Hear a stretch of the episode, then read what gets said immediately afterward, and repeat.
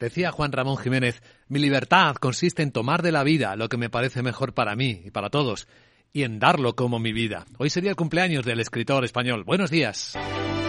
Viernes veintitrés de diciembre, víspera de Nochebuena, fiesta en el Reino Unido, con más huelgas, las de los aduaneros, que complican la vida en la isla.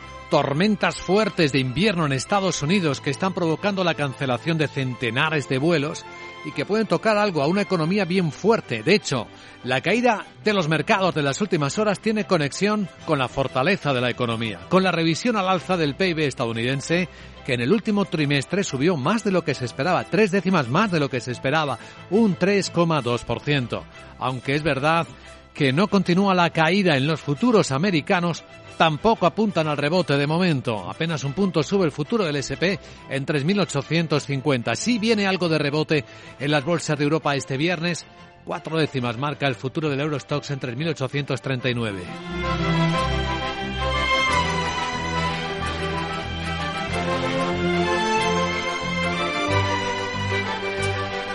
En observación el precio del petróleo, después de que el presidente ruso Vladimir Putin anunciara medidas para compensar, quizás para limitar la venta de su petróleo a los países que le han establecido un precio de pago de sesenta dólares barril. Decía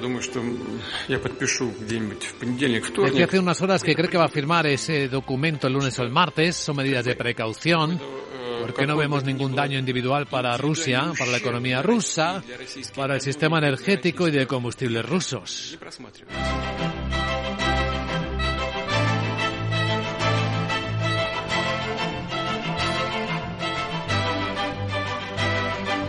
El precio del petróleo está subiendo un uno por ciento. Tampoco es nada comparado el nivel de precios del que viene este elemento energético clave.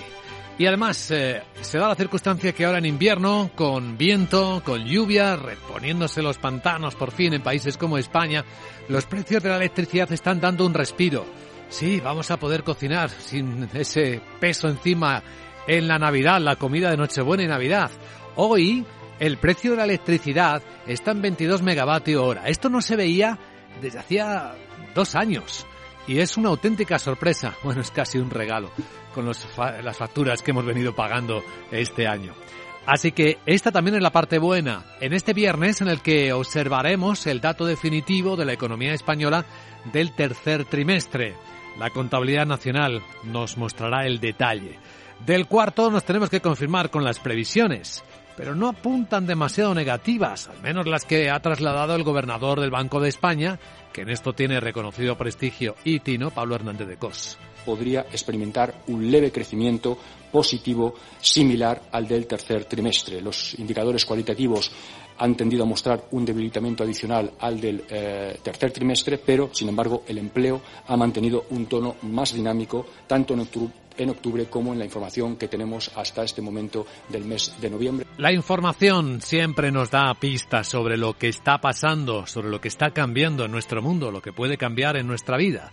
Y nuestro objetivo es identificar aquella información que es específicamente valiosa. Y en esta clase, en esta categoría, situamos el informe del que hoy vamos a entrar en detalles, el trabajo realizado por el, los ingenieros en España, el presidente del Consejo General y decano del Colegio de Ingenieros Técnicos Industriales de Madrid, José Antonio Galdón, va a ser nuestro invitado capital. ocho y diez, siete y diez en Canarias, nos hablará de cómo están viendo la industria, que sigue perdiendo peso dentro de la economía española, ya es apenas el quince por ciento del P I B.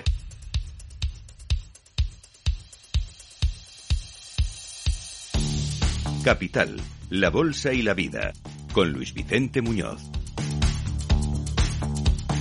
Vamos a adelantar cómo vienen las cosas en este viernes en los mercados de Europa. Informe de preapertura. Las pantallas de C M C Markets apuntan a un comienzo de sesión pues suavemente alcista, pero sin mucha tendencia, sin mucha confianza y sin mucho volumen. Son condiciones que acompañan casi habitualmente los mercados cuando se acerca el fin de año, es cierto. Estamos viendo el futuro del Eurostoxx rebotar cuatro décimas, son diecisiete puntos en tres mil ochocientos treinta y nueve. Todos estamos mirando de reojo el futuro americano, después de las caídas de ayer. Y bueno, viene muy plano. aunque empieza a moverse ahora justo cuatro puntitos, una décima arriba, en tres mil ochocientos cincuenta y tres el ese y pe. Al mercado no le gustó nada que la economía americana estuviera más fuerte de lo que se esperaba.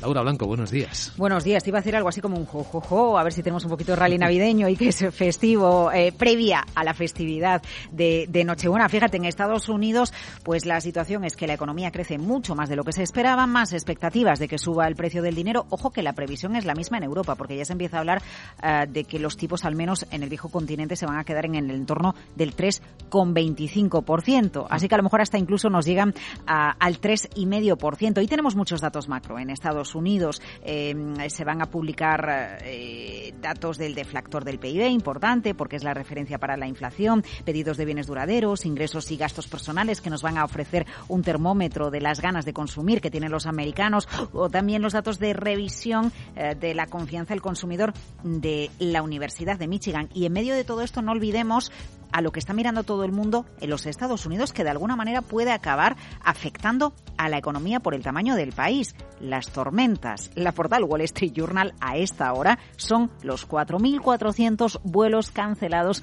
por la tormenta de frío y nieve que afecta a la costa este y norte del país. Bueno, pues en medio de esta referencia, a ver si antes de irnos de Nochebuena, con la festividad que tienen los mercados el lunes, que recordemos permanecen cerrados, hay un poquito de ánimo dentro de, de las bolsas del viejo continente a partir de las nueve de la mañana. Eso lo iremos viendo. Hoy entre los protagonistas, seguro, seguro va a estar el Banco Santander. Sí, porque ha nombrado a Ángel Rivera, hombre de plena confianza de Héctor Grisi, como nuevo consejero delegado Santander España, un nombramiento que se va a hacer efectivo a partir del uno de febrero en dos mil veintitrés, y va a relevar en el cargo Antonio Simoes. Rivera acumula una experiencia de más de treinta años en el sector financiero. Por cierto, estuvo en el Banco Popular, se incorporó en abril de dos mil trece como responsable de distribución en la red de oficinas en España, en Santander. También fue director general de la división de marca comercial del grupo entre dos mil quince y dos mil diecisiete, y junto a Héctor Grisi, que a partir del uno de enero va a ser plenamente consejero delegado de Santander, pues desarrolló parte de la actividad de Banco Santander en México, un mercado mercado crucial para la banca española. Por cierto, el Banco Central Europeo le ha pedido más core capital al Santander, y le hemos pedido un análisis de esta solicitud a José Lizán desde Magnus y Cap en Cuadriga Funds. Esto nos dice. Bueno, yo creo que a nadie sorprende que el, el discurso de los bancos centrales lleva mucho tiempo, y sobre todo el Banco Central Europeo, alertando pues de que esperan una contracción del ciclo y que esperan un, una contracción de los P I Bs a nivel europeo, y que los bancos se preparen para ello, ¿no? Y de estas exigencias, estos aumentos eh, en los requerimientos de capital, pues vienen en esa línea, ¿no? A ser cautos de cara a lo que pueda venir en un futuro, y a tratar de reforzar a las entidades para que no les pille desprevenidas y con unas estructuras de capital débiles, ¿no? Yo creo que va en esa línea. Por cierto, CaixaBank, otra entidad protagonista, acordó ejecutar una reducción de capital mediante la amortización de quinientos cincuenta y ocho millones de acciones propias, equivalentes al seis coma noventa y tres por ciento de títulos. El comunicado está en la C N M V, hoy que estamos pendientes de los datos de morosidad que va a publicar de la banca española el Banco de España. Otros protagonistas. Eh, AENA ha lanzado el mayor concurso de tiendas libres de impuestos duty free del mundo, del mundo, ¿eh? Con un valor de dieciocho mil millones de euros, más lotes y superficie comercial, más años de duración, una gama de productos más amplia. Objetivo: atraer mayor concurrencia tanto europea como americana y asiática. La línea de negocio de tiendas libres de impuestos representa, Luis Vicente, el veintiséis por ciento de los ingresos comerciales que tiene AENA. Sin duda va a ser uno de los concursos del año dos mil veintitrés. Muy llamativo en volumen, en alcance y en interés.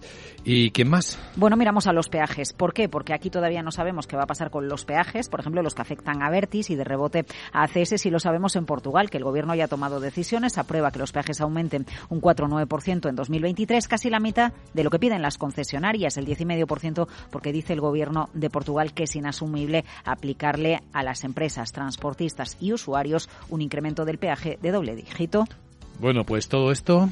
Y alguna cosa más, como por ejemplo lo que dice Nestlé, su responsable financiero, declaraciones a Bloomberg. Ve comienzo, el eh, ve difícil el comienzo del año dos mil veintitrés por la elevada inflación. Y ojo a los semiconductores, porque a esta hora Financial Times informa que la mayor empresa de microprocesadores avanzados del mundo, Taiwán Semiconductor, está en conversaciones avanzadas con proveedores clave para establecer su primera planta europea. ¿Dónde estaría esa planta de microprocesadores? Uy. En Alemania, en Dresde. Bueno. Enseguida, claves con perspectiva americana.